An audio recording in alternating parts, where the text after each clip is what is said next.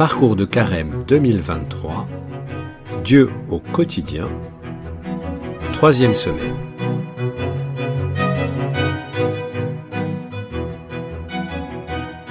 Bonjour. Chers amis qui suivez ce parcours de carême en podcast, soyez les bienvenus. Nous voici donc déjà à la troisième semaine du temps de carême.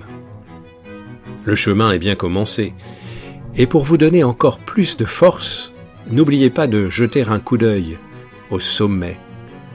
Pâques n'est pas si loin, la résurrection nous attend. Cette semaine, après avoir raconté à des enfants de primaire à travers les évangiles Jésus de l'Annonciation à la résurrection, je leur ai demandé si l'histoire s'était arrêtée là. L'un d'eux m'a répondu, à ma plus grande surprise et admiration, Mais non, nous attendons le retour de Jésus sur terre.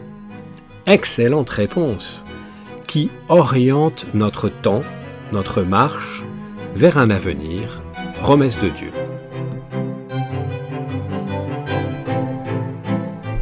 Dans notre société contemporaine occidentale, les préoccupations quotidiennes nous mobilisent beaucoup et nous empêchent parfois de regarder le lointain, l'avenir.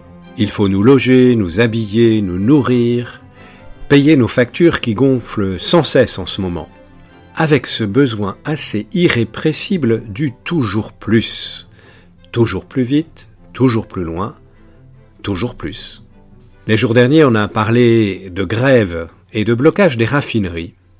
Mon réflexe a été de remplir très vite le réservoir de ma voiture. C'est complètement irrationnel, mais j'avais peur de manquer. Voilà vraiment un des mots de notre époque, le manque, avoir peur du vide. Cela se traduit aussi par la peur du silence et le besoin de vivre constamment avec un fond sonore, radio, musique, télé. Si parfois, bien sûr dans certaines circonstances, notre frigo ou notre porte-monnaie peuvent être vides, au risque de nous angoisser d'ailleurs, ils sont sans doute peu nombreux parmi nous ceux qui ont vraiment éprouvé durablement le manque matériel. Au final, la peur de manquer n'est-elle pas un manque de confiance en Dieu? Dans la vie de Bernadette à Lourdes, je pense à deux épisodes. D'abord celui qui évoque l'extrême pauvreté dans laquelle sa famille était tombée. Rappelons-nous que son père était meunier, au départ, dans le petit moulin de Bolly. Il broyait le blé, qui faisait le pain. Puis, les évolutions techniques aidant, ce modèle économique va éclater. Les petits moulins familiaux seront remplacés par des plus gros, industriels. Ajouter à cela l'accident de travail du père de Bernadette, et sans doute sa trop grande générosité, les soubirous vont finir sur la paille, au point d'aller habiter le cachot, et surtout de ne plus avoir de pain, de quoi se nourrir. On raconte même que les frères de Bernadette avaient tellement faim qu'ils allaient manger la cire des cierges à l'église. C'est dire ce dont on est capable quand la faim nous tenaille. Mais Bernadette, elle, aura aussi faim d'un autre pain, celui de Dieu. Au départ, on va lui refuser de faire sa première communion car elle ne sait pas lire. Aussi, ce sera grande fête quand le 3 juin 1858, elle pourra enfin accéder au corps du Christ, l'année même des apparitions, alors qu'elle a déjà 14 ans. Et quand on lui demande ce qui l'a rendue la plus heureuse des apparitions ou de sa première communion, elle répond très finement ce sont deux choses qui vont ensemble, mais qui ne peuvent être comparées. J'ai été bien heureuse dans les deux.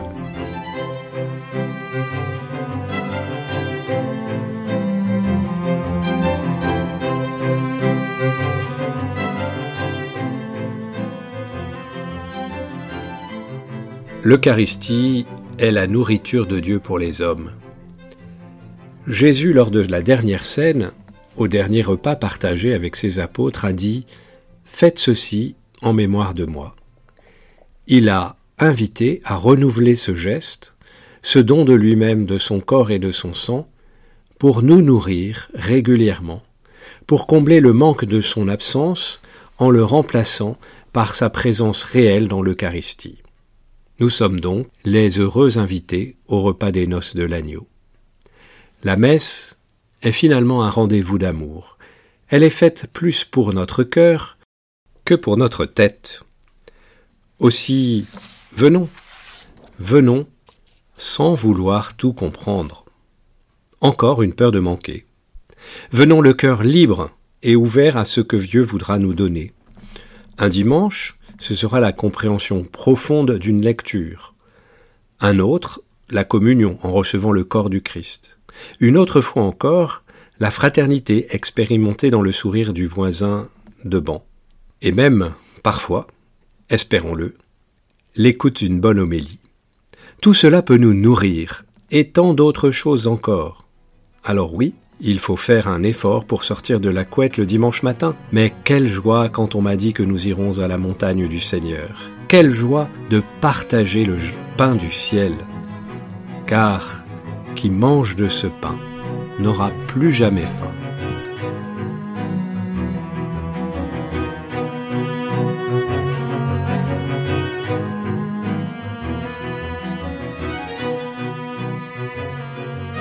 L'expérience quotidienne de la semaine, après boire, se laver, c'est donc se nourrir.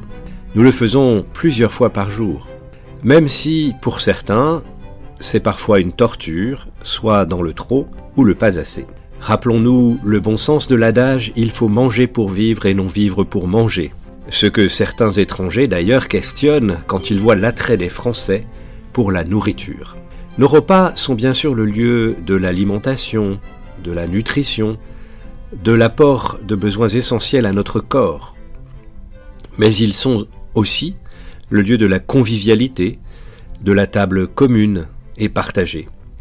La nourriture et le repas sont présents dans de très nombreux textes bibliques, au point que Jésus en fait le lieu de sa présence éminente dans l'Eucharistie. Aussi cette semaine, je vous invite peut-être à retrouver le sens de cette prière anodine, mais importante, du bénédicité que l'on fait avant chaque repas. Avant de manger, dire merci au Seigneur pour ses dons, reconnaître que nous les recevons de sa main, et remercier, rendre grâce pour ceux qui nous les donnent. Sortir peut-être des gestes automatiques de nourriture. Et si nous en avons perdu l'habitude, essayez d'organiser un vrai repas en famille ou avec des amis. Pour alimenter votre réflexion, je vous invite à relire tout simplement le récit de la dernière scène, par exemple en Matthieu 26.